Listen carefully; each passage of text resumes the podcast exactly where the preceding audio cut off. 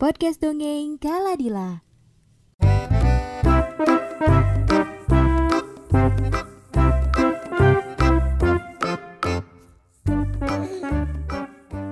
Gose adalah seekor angsa yang spesial.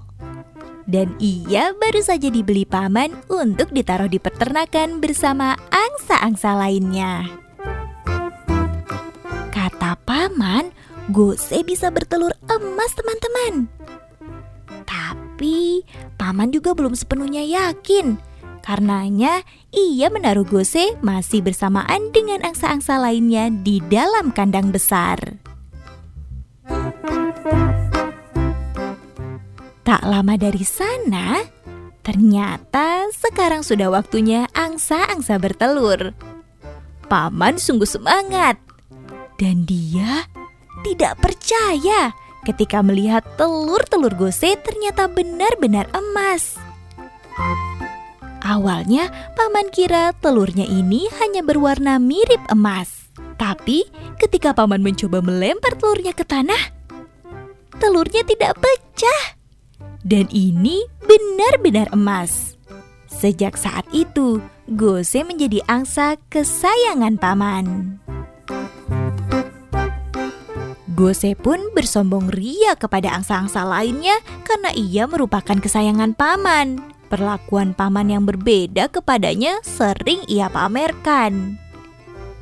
Tidakkah kalian lihat betapa paman menyayangiku dibandingkan kalian? Ini semua karena telur-telur emasku. Ini karena aku yang spesial. Tidakkah kalian sadar, buluku saja berbeda dari kalian. Mataku pun lebih cantik dari kalian. Dan telur emasku jelas jauh lebih berharga dari kalian. Jadi, pantaslah kalian iri kepadaku. Ungkap Gose sepanjang hari, setiap hari kepada angsa-angsa lainnya. Pada awalnya, angsa-angsa lain tidak kesal kepada Gose dan mereka membiarkan Gose berbicara apa yang dia mau. Tapi eh tapi, kesombongan Gose semakin lama semakin menjadi. Ia mulai membuat angsa-angsa lainnya kesal karena kesombongannya. Kami tidak masalah, Gose, dengan kamu yang spesial.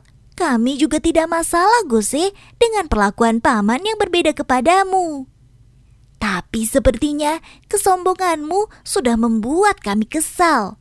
Ungkap angsa lainnya. Gose yang mendengarkan itu semua tidak menghiraukan. Dia tetap dengan dirinya yang sombong. Angsa-angsa lain yang kesal kini hanya berharap mereka tidak bersama Gose lagi.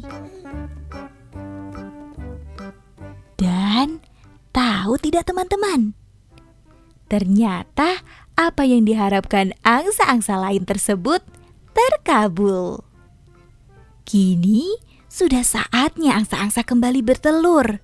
Paman yang khawatir akan telur emas Gose akhirnya menangkapnya, memindahkannya ke dalam kandang kecil dan membawanya ke dalam rumah. Gose tentu saja menyombongkan hal itu kepada teman-temannya. Ia berpikir ia spesial. Ia juga berpikir setelah ia mengeluarkan telur emas, paman pasti akan menaruhnya lagi bersama angsa-angsa lain. Tapi ternyata tidak, teman-teman. Selepas musim bertelur, paman semakin menjaga Gose agar tidak dicuri orang lain. Karenanya, paman tetap menaruh Gose di dalam kandangnya sendiri di dalam rumah. Kini, Gose yang sombong hanya hidup sendiri.